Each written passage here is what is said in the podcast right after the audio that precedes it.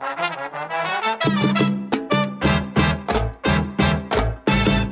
let me tell you what you're listening to. Welcome to Father Simon Says on Relevant Radio with Father Richard Simon. I'm here to answer your questions. Have a question? Give us a call. 1-888-914-9149. As any question you may have about the Lord, the faith, and the church. That's 1-888-914-9149. This is, in fact, a radio show called Father Simon Says on Relevant Radio.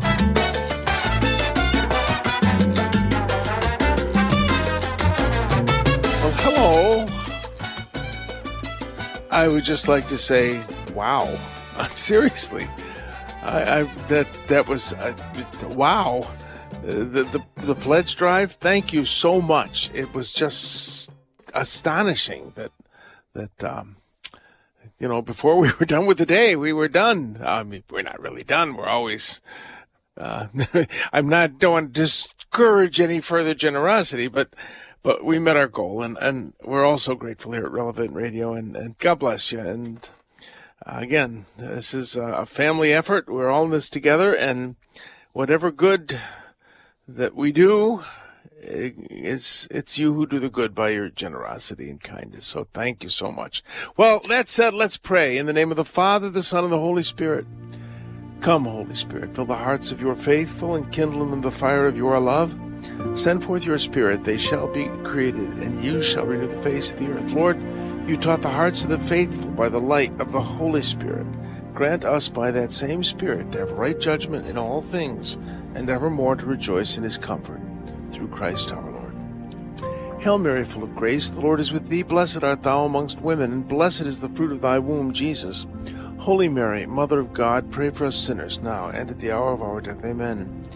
Saint Michael the Archangel, defend us in battle, be our protection against the wickedness and snares of the devil. May God rebuke him, we humbly pray, and do thou, O Prince of the heavenly host, by the power of God, cast into hell Satan and all the evil spirits who prowl about the world seeking the ruin of souls. Amen. In the name of the Father, the Son, and the Holy Spirit. Amen. Well, let's go to the big book on the coffee, that one, the Bible. The readings today are, they're fascinating. Well, they always are, but these are really interesting. This is from the letter of James. Now, the letter of James, the reformers one of the reformers wanted to take it out of the scriptures, but we kept it in because, we've always believed in scripture. Even his friend said, you can't take that one out. So we've got the letter of James, in which we do read at the end, so faith without works, or faith alone, sola fide sola, it does not save one. And it just says that. But I don't want to get there today. I want to get to the very beginning of the text. Where did I put the beginning of the text? There.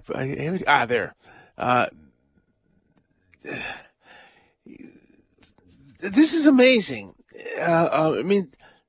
Be of the opinion, think, suppose, that it is all joy, brothers, my brothers, when you walk in various temptations, or when you fall, not walk, but when you fall into various trials. Now, he's not saying you're supposed to look for temptation.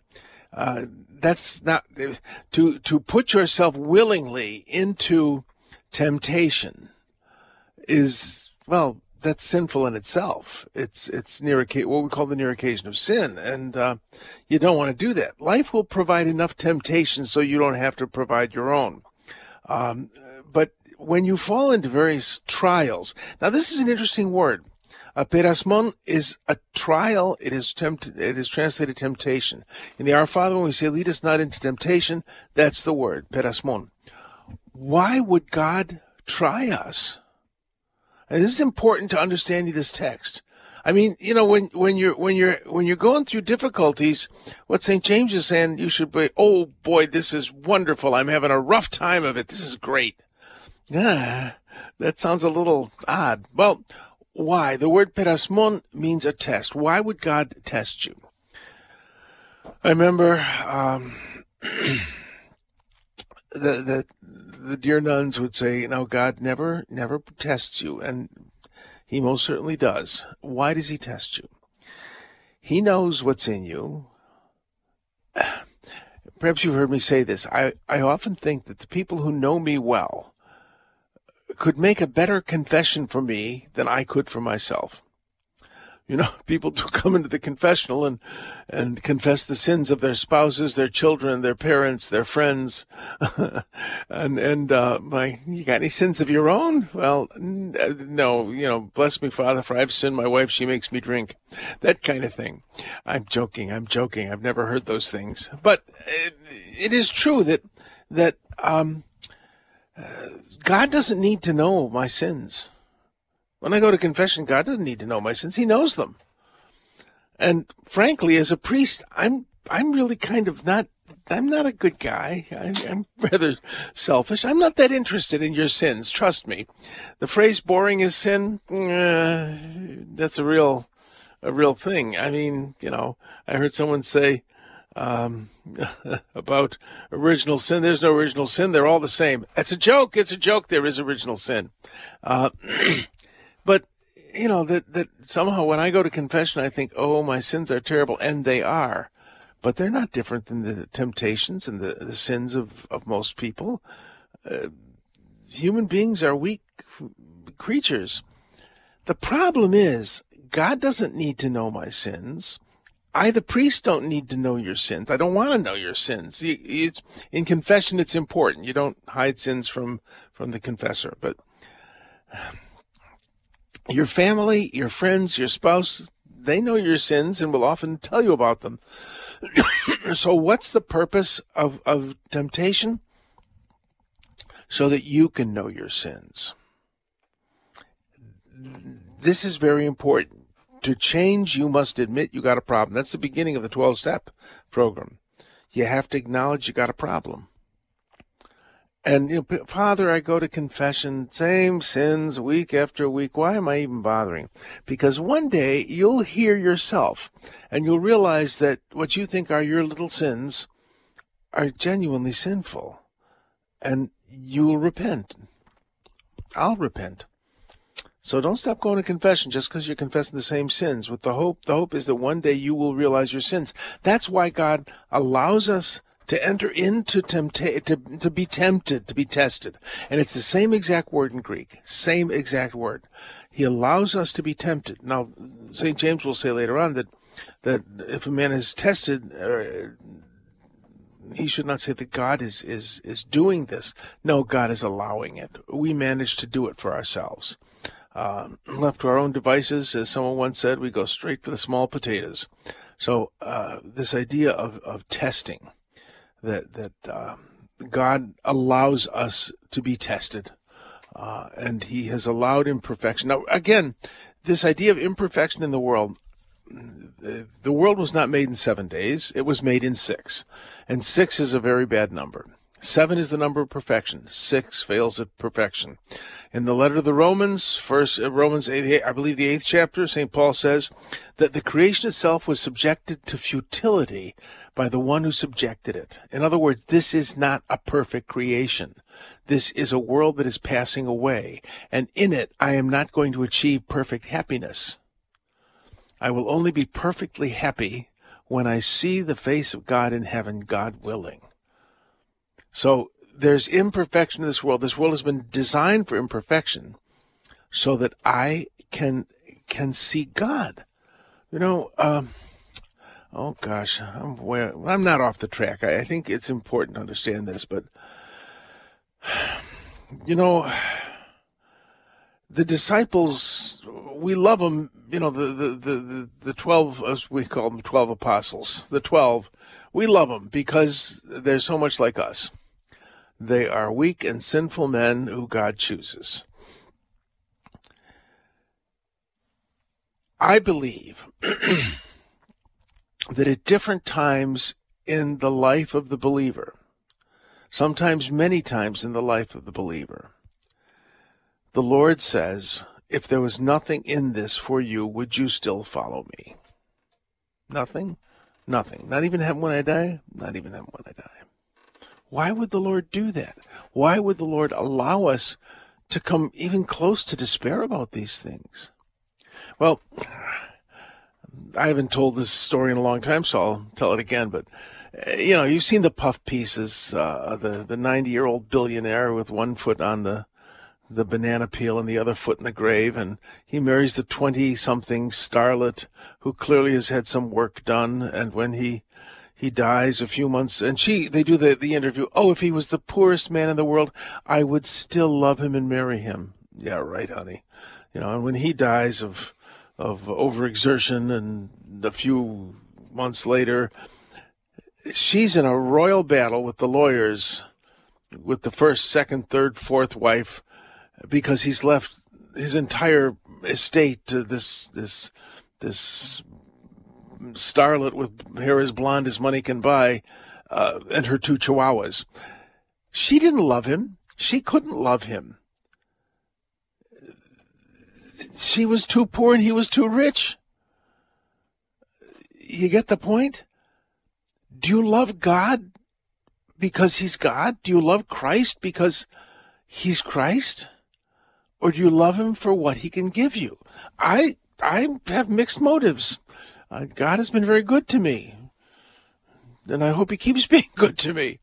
But what happens when God says no? Do you realize in the life of Jesus, the Savior, there was a time when the Father said no. We read in the letter to the Hebrews that with loud cries, he cried out to the one who could save him from death. In other words, we think of the temptation in or the temptation in the Garden of Gethsemane, as Jesus quietly bowing his head and saying, "Oh, Father, into your hands," yada yada. It says with loud cries and lamentations, "I don't want to do this," and the Father said, "I want you to do it." And Jesus said, "Well, if that's what you want, Father." This showed who Jesus was. The Father didn't need to know who Jesus was. Jesus didn't need to know who Jesus was. You know who needed to know who Jesus was? You, me, and the devil. God manifested the perfection of Jesus in the Garden of Gethsemane, the temptation in the garden. This is important to understand. And I believe that the disciples were tested. Remember when they're all, "Oh, I'm going to have the palace, hire Herod's palace. Oh, I'm going to take Pilate's palace. I'm going to take Caiaphas's palace on the main street there when the revolution comes." They were all planning a glorious future. What happened? Jesus says to the crowd, "Unless you eat my flesh and drink my blood, you do not have life in you." And everybody said, "This guy's not the Messiah. He's nuts." And they began to leave. And he turned to the disciples and said, "Will you also go?" And Peter said, "Where would we go? You have the words of everlasting life." I believe that's the moment at which Judas said, "I got to get out of this mess." And when the police offered him an opportunity, he said, "I'm happy to cooperate, officer." But the others, they said, "Where would we go? You're all we got." This is the point of this reading from James. You see, God, I really believe, says to the believer, if there was nothing in this for you, would you still follow me? And if we say, no, I'm going to find an easier religion, Lord, then we were never following him in the first place. We were never in love with Christ.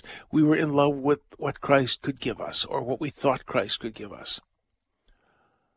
Now, let's go back to the text. Consider it all joy, brothers and sisters, when you encounter various trials, various temptations. And it's when the word is fall into various trials and temptations. You know that the testing of your faith produces perseverance. Well, let's look and see what that is in the text here. You know that the testing of your faith works hypomone, which means steadfastness. There's a wonderful, wonderful gospel song by Andre Crouch. "If I'd never had a problem, I'd never know how God could solve them. Through it all, I've learned to trust in Jesus. I've learned to depend upon his word." That's the point. You see, this walk of trust with the Lord.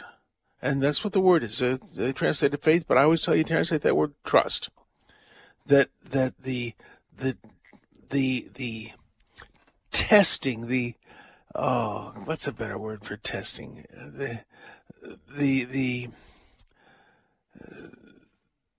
The approval of your, the genuineness of your trust is worked.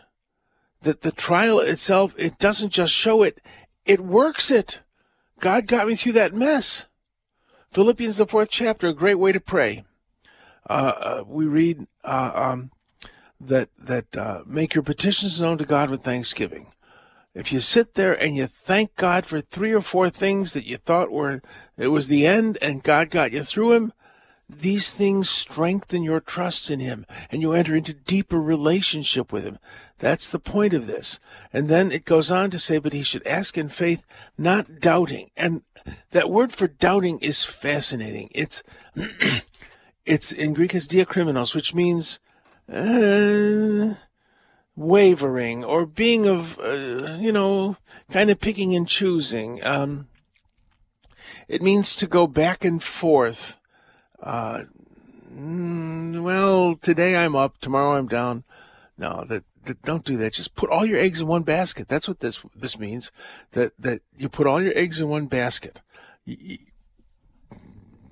I'm trusting God in this. One who doubts is like the wave of the sea. A man of two minds. That's literally what it means. It's like a wave of the sea. It seems powerful and then it breaks. So just remember that song. If I'd never had a problem, I'd never know how God could solve them. So that's, we go to the gospel and same thing. The Pharisees said, prove to us that you have the right to say these things. Why does this generation ask for a sign? And it isn't just, I think generation here really means type of people. Why does this, we're the same generation as that generation. We are generated in this world of flesh and blood, of things you can touch and see and smell, and we want something we can see, something that we can take to the bank. We don't want to trust. We want to know. That's what Eve did. She didn't want to trust God. She wanted to know what God knew, so she ate the apple and said, here, Adam, you eat it now too. You want to know. No, you're not going to know. You know in part. That so many people have a tendency to, well, the prophecy said this, and this is going to happen, then that's going to happen, that's going to happen. It's in the Bible, it's for sure. No, that's your interpretation of the Bible. Maybe it'll happen that way, maybe it won't. But it says in the Bible, well, what did Jesus say? He said, trust me, I'll take care of it. That's the point of this. It isn't surety in anything except that Jesus loves me. What's that old song? Jesus loves me, this I know, for the Bible tells me so. I remember hearing the story of a great theologian who was giving a lecture. He was a scientist and a theologian. And somebody asked him, in your years of study, Reverend Doctor, what have you learned? And he said, he paused and he thought, Jesus loves me, this I know, and the Bible tells me so. We want to know exactly when the Lord's coming. We want to know exactly when the 3 days of darkness are going to happen, if they're going to be 3 days of darkness. We want to know it all exactly now. Give us a time schedule, Lord, so that we can pack our bags. He doesn't do that. He says, in all of these difficulties, learn to trust me.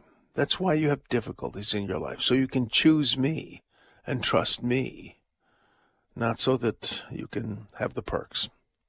You'll get the perks. But trust me, I think that's what both readings are saying. And with that thought, we will take a break. We'll come back with letters, and the phones will be opened at 888-914-9149. Again, thank you so much for your generosity in the pledge drive. It was truly an amazing pledge drive. Trust in God. Sickness and pain. Through it all. Sunshine and rain. If you have real estate or land you no longer need, consider the advantage of donating it to Relevant Radio. The process is easy. The tax advantages can be huge. Learn more at relevantradio.com/property.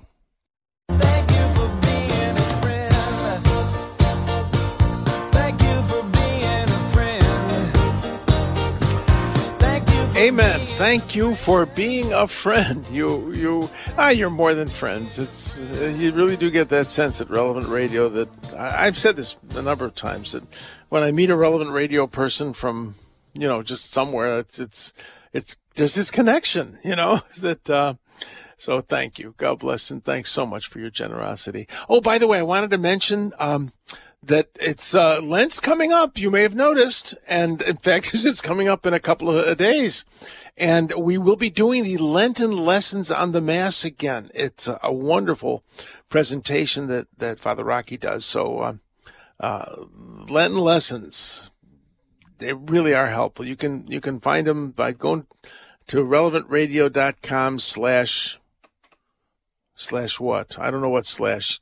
Slash Lent, relevantradio.com/Lent. They're really good. All right, let us now go to letters. This is this came in a while ago. Hello, I miss church on Sunday. From an anonymous person, I miss church on Sunday for no good reason. I brought it up to my husband on Saturday about going Sunday, and he said he wasn't going. He's not Catholic. And my child heard this and said, I'm not going either. I woke up on Sunday and thought I need to go, but I was plain lazy and didn't go because I knew it would be a hassle to get my family out the door. Am I able to receive the Eucharist on Sunday? Or do I need to go to confession first? I'm going to say you should go to confession first. I don't know the state of your soul. Your confessor would have to know that. The fact that you don't know whether or not this was a serious, a mortal sin would betoken that it isn't. But on the other hand, I would go to confession first. That was what I was taught as a kid, and I think it still holds true, that to willingly, you chose something, don't make your family go. They're not gonna do it. You go. Your husband's uncooperative. You absent yourself on Sunday, and don't. You've made your point known. A prophet in her own home. They didn't listen to Jesus. They're not going to listen to you, but they might see something in you. So make sure you get to Mass every Sunday, and don't tell them about it. Don't invite them. Don't invite them. You've invited them. You can say, well, I'm going to Mass now. And just do it. There's an old song we used to sing in the old Pentecostal prayer groups. Though none go with me, still I will follow. Good advice. So, yeah, I would make sure you go to confession before you receive Holy Communion. All right. Is it right for people to decide to be buried with a favorite piece of jewelry? I wonder about the value of these pieces being buried in the ground rather than being used for someone else's benefit. This is from Adele. Adele, what difference does it make? That if it's something, I was given a cross when I was in seminary. We were inducted into the clergy, and I was given a cross at that time. I buried that with my mom. Didn't help her; it helped me. It was a nonverbal way to say that, see you soon, Ma. That's what it's about, and For people to insist, I want to be buried with this, meh. I always tell people I'm not intending to go to my funeral. I'm not planning to go to my funeral. The body is sacred. We bury it with respect, but the idea that I want the coffin that doesn't leak because what if I get wet? You're not going to notice. One should be practical about this. But if putting this item in, bearing it with someone, if it does you good, that's fine. It's not going to do them any good or any harm. But it might do you some good. If it's going to do you some good, well, that might be valid. But if it's not, just understand it's not going to make a difference to them. They see the light of Christ, which is brighter than any bit of jewelry, if they have died in a state of grace. All right, that's what I think about that. Let me look here. What I'm doing time? I'm doing fine time-wise. Let's see here. Hold on. What's this? Okay, all right. Click. All right, this is from Irene. Dear Father Simon, in the Gospel, Mark 7:24, Jesus finally does heal the daughter of the Greek lady, the Syrophoenician lady, who begs him several times. Well, let's go to that passage, because it does seem that Jesus is being a little difficult. I mean, really.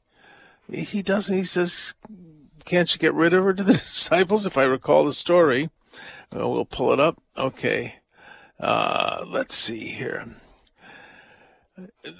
Jesus left that place, went to the vicinity of Tyre. He entered a house and did not want anyone to know it, yet he could not keep his presence secret. As soon as they heard about him, a woman whose little daughter was possessed by an impure spirit came and fell at his feet. And, you know, in other, I'm thinking of the other versions of this story. Well, it seems I gotta pull this up here. I should have pulled this up earlier. But I'll get it. I really will. This is a different voice in my head. Today's one. Should I put in the wait music? No, I got it. All right. Jesus left that place. Well, let's see. Okay. Let's look at the version in Matthew. A Canaanite woman came to him crying out. This is the version in Matthew 15:21. And Jesus did not answer a word, so his disciples came and urged him, send her away. She keeps crying after us. Jesus seems to be ignoring her in the version in Matthew. He answered, I was sent only to the house of Israel. Why does he do that? And this is a question that the reader's asking, and actually I think it's a really reasonable question. Why does he do this? Well, he is, as for today's first reading, he is testing her faith. What does that mean? I think I said this the other day, that when you want something, you really want it. The scripture says he will give you the desire of your heart. But usually what you got going is the desire of your mind. The longest journey I have ever heard is from head to heart. Just about 12, 13 inches, depending on whether you're tall or short. But it is a long journey. And why do we have to persist in prayer sometimes? Because God wants to purify our motives. Oh, I really want a good lawn. Please, Lord, help my lawn. No crabgrass this spring. Amen. Then one of your kids gets sick. Then you know what's really important. Forget the crabgrass, Lord. Heal my daughter. You see what I mean? That we have all these shallow desires. But every once in a while, God throws something in to really make us see what is most important to us. And Jesus is in effect saying to this woman, how badly do you want this? I want it with all my heart and soul, Lord.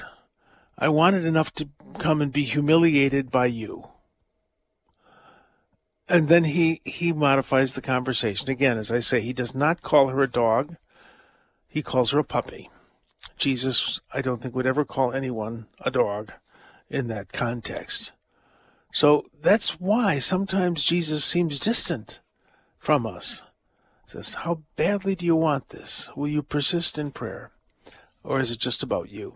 So I think that's what's going on here. I hope that helps, Irene. All right, let me look at the clock here. Let me do one more letter. Okay, this is from Dylan, and this is a tough question. Leviticus 4:3 says that if a priest sins, he brings guilt on the people. Why is a group of people considered guilty of a sin that someone else has done? This is one of the hardest questions that we ask. Make it bigger. Why? Because Adam sinned, do all his descendants share in guilt? The simple answer is that sin is an inheritance and grace is a gift.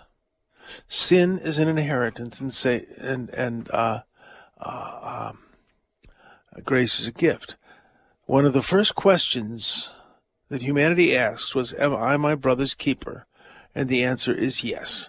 Your sin affects me, my sin affects you. Because you see, we are in this together. We, especially as Americans, what Abraham Lincoln's father said, when you see the smoke of your neighbor's chimney, it's time to move, and he moved a lot. We believe in rugged individualism. Well, we're not rugged individuals. We are bound in this together, and we are responsible for the leadership of our communities. My background is German, and it is very painful for me to think about these things. And my family left Germany when the militarization of the northern Germans started. In fact, about a third of the town of my mother's people left because they didn't want to join the northern German army, the Prussian army, not Russian, Prussian. And over the course of the 19th century, if a boy turned 16, they put him on a boat and sent him to Detroit. That was how my great-grandpa got here. But those terrible days came of Hitler and the Nazis, and there were a very small group of people who ran the country. They ran it with fear and with betrayal, and they killed untold millions of people, among them 6 million Jews. And when people say, oh, the Holocaust wasn't that bad, or there was no Holocaust, I get a little angry. Not a little, I get a lot upset. There were 300 Jews in the town of my mother's family, and 3 lived through the war, and they tried to find every one of them. They did a thorough world search, and they only found 3. That horror, that wasn't the responsibility of everyone. I know one old guy, he is now, I believe, with the Lord, Ludwig Dippel. He was devout. When he was a kid, there was a Nazi beating up an old woman in the street in this little town, and he went and intervened and dragged the Nazi off and said, "What did she ever do to you? What did she ever do to you?" He was the only one I've ever heard of. And I guess a cousin, I think his name is in Yad Vashem, he hid Jews. But of the 2,000 people in town, the great majority said, well, whatever the government says is right. You see, we are responsible for our leadership. There's a saying that in a democracy, you pretty much get the government you deserve. That's chilling. So, yes, the sin of the priest has to do with the people. I've often said that a priest is only as holy. Then, of course, this is not an absolute statement. I've known some very holy priests with some very unholy congregations, and they change the congregation. But the priest is meant to change the congregation, and he does. And if you have an unholy priest, either the priest will change because of the holiness of the people. And that's been my experience, that the congregations I have served and the saints with whom I have lived have made me holier and better. Long way to go, but they have sanctified me. The priest is to sanctify the people, but the people also sanctify the priest. And if the congregation does not take its duty to sanctity wholeheartedly, the priest will be bad. So, back to the question. That's a long time ago. Leviticus 4:3 says that if a priest sins, he brings guilt on the people. Well, the people have, I think, already brought the guilt on themselves by refusing to demand holiness of their priests. We often demand busyness of our priests, but we don't demand holiness of them. Father, we'll take care of this. You go pray. I mean that. I've been sanctified by the people I've served, much more than I've sanctified them. I really believe that. that I have had the privilege to live and work with true saints, canonizable saints, and it's made all the difference. So we're in this together. That's the point. Are you your brother's keeper? Yes, even if your brother's the priest, and the priest is your keeper. We're in this together. All right, that said, let us go to a break. We'll come back with a word of the day. There's going to be a fun word of the day. And the phones are open at 888-914-9149. 888-914-9149.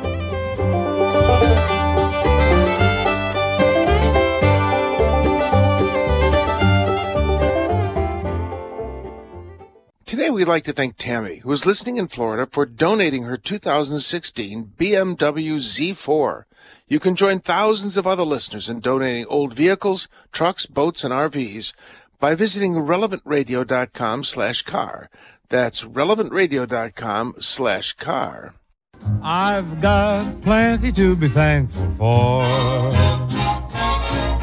I haven't got a great big yacht to sail. This is a great song. Don't sing it at Mass, but it's a great song. A wonderful article on sacred music. Where was that in? Was it in Crisis? I forget. Really, or I forget which one. But really, sacred music is supposed to be sacred. Let's move on. All right.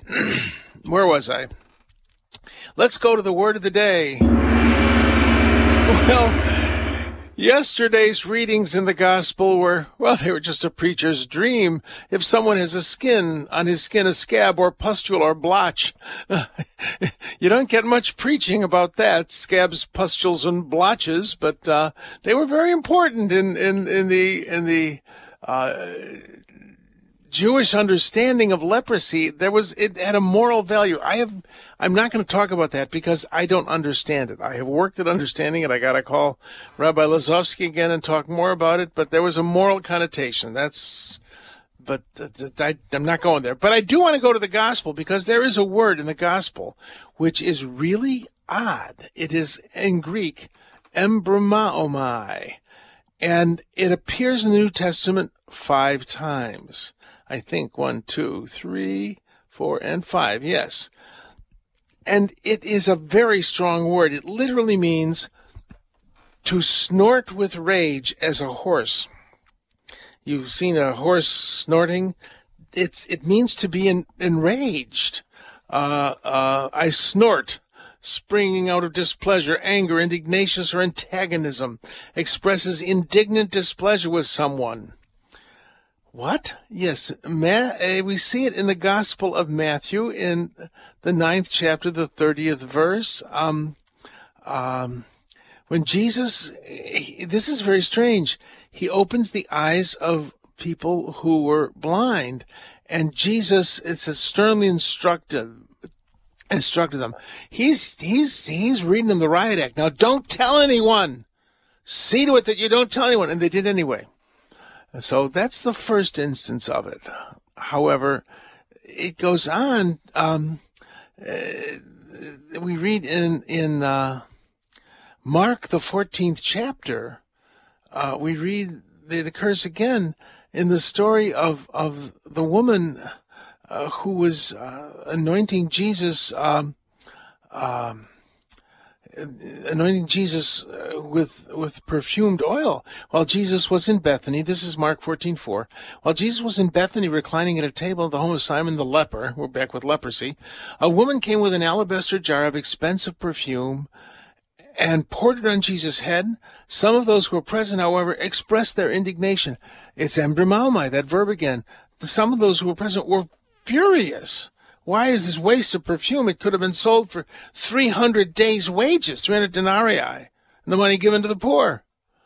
I mean, they're furious with this woman, and that's in the Gospel of Mark. And then we see in the Gospel of John, it's used twice, and John was there for this. We see that in John 11:33, we see let me pull up the text here, and that Mary came. This is the Lazarus, the raising of Lazarus. When Mary came to Jesus and saw him, she fell at his feet. Lord, if you'd been here, my brother would not have died.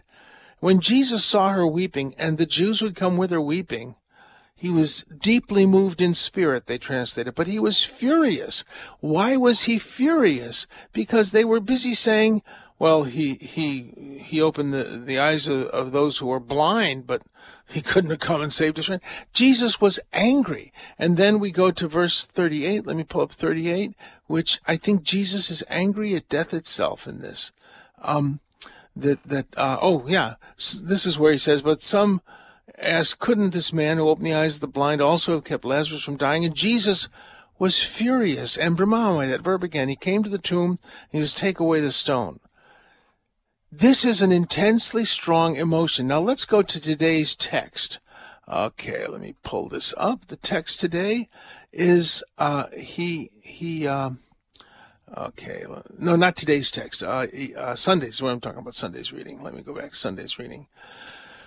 A leper came to Jesus. If you wish, you can make me clean. I do will it. And then warning him sternly, he dismissed him at once. That's not what the text says. He says, and then furious, he threw him out. It's interesting. St. Jerome translates it more gently, but he does say he threw him out. He ejected him. This is what makes me think that the verb here doesn't mean he felt something deeply. He was angry. What was Jesus angry about? Well, you go down a little further. He says, go show yourself to the priest and offer for your cleansing what Moses prescribed. That will be proof for them. I believe that people who wanted to debunk Jesus had put this leper up to it. And Jesus was furious at the abuse of this sick person.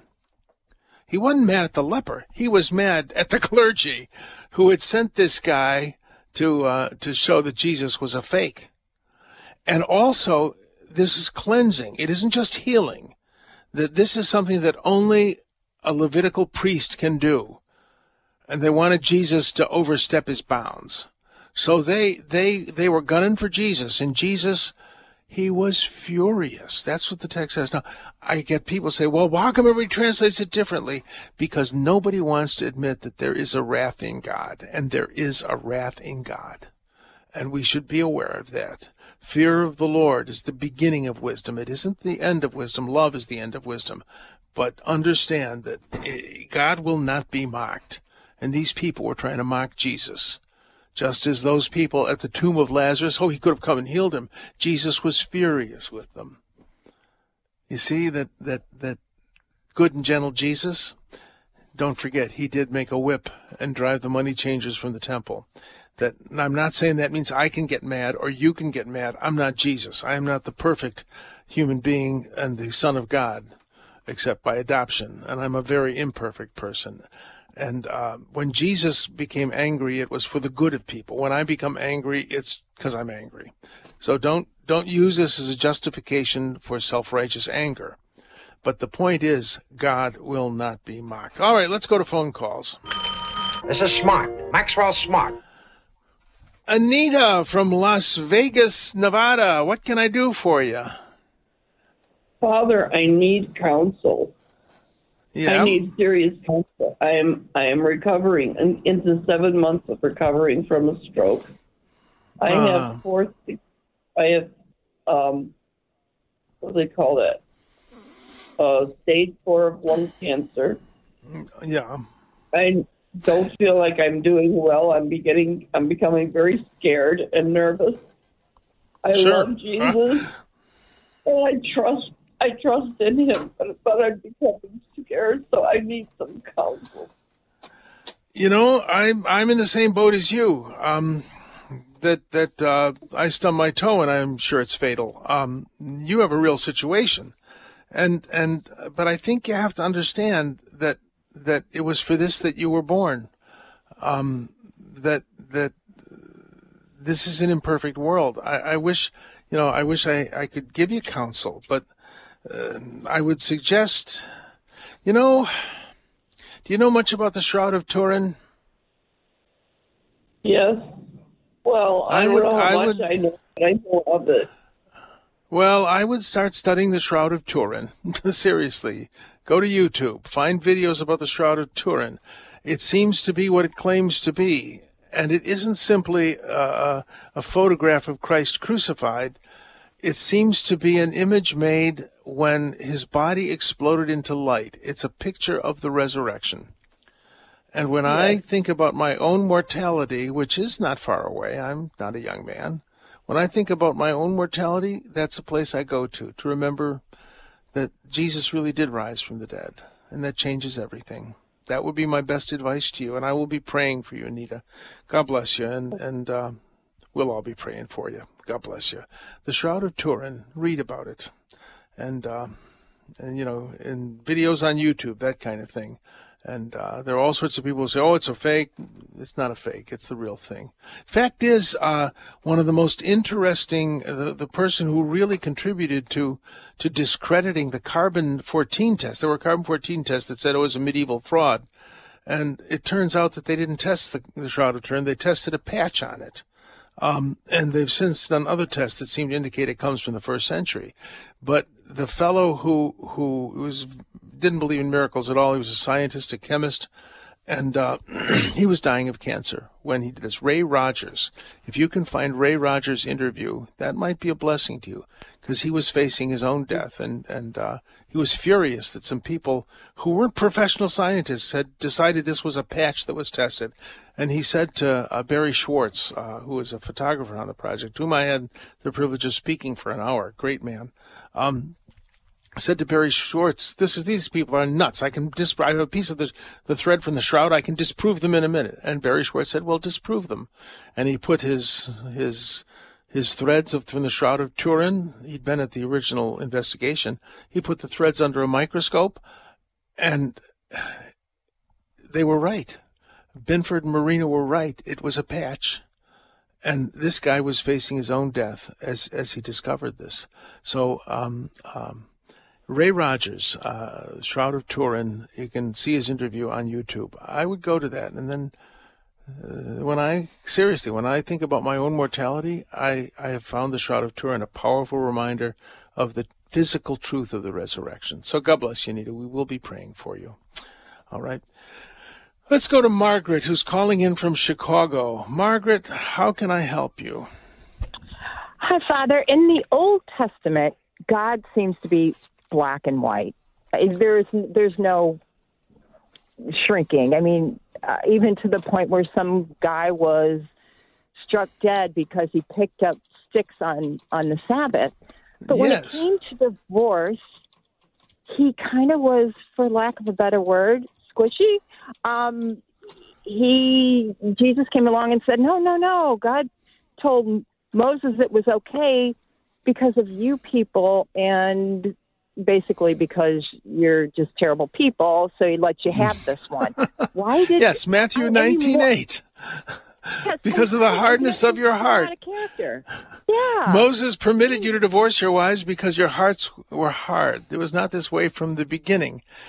The instances where God seems to be extremely picky about certain things is because he was trying to reshape Israel in a new sense of religion. I mean, folk religion is not about morality and not about the majesty of God. It's about getting the gods to do what I want.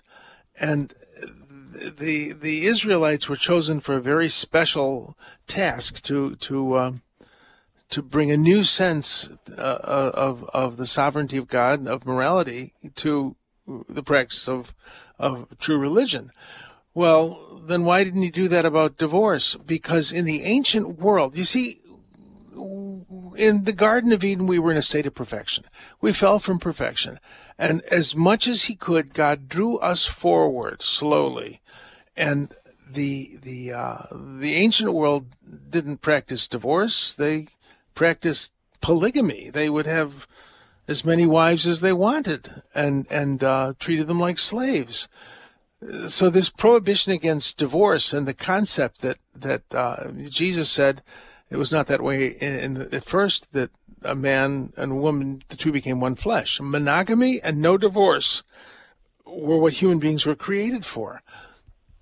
And God, like a good fisherman, drew the line in slowly. God knows us better than we know ourselves. And thus he was very strict about some things and not as strict about this. He knew his children and what they could and could not take, but the absolute sexual license of the ancient world took a bit more work. That's how I look at it. So I don't know if that makes sense to you, but the idea, if you look at each case of God smiting someone, it was for perfectly good reason, and. So I hope that helps a little. It's probably not going to answer your question, but I think that's what God was doing. I got just one more minute. Let's go to Elizabeth. Elizabeth, real quickly, what can I do for you? Hello, Doctor. I'm calling you Dr. Yes. Simon because I'm calling because, well, first I want to comment. I want to pray for the person who. Well, you can't do that because there's music in my head and we're going to go. Jesus told us not to worry. That's good advice. Okay. Call in tomorrow and we'll try to answer your question. Drew's coming up, and he's a lot clearer on these things than I am.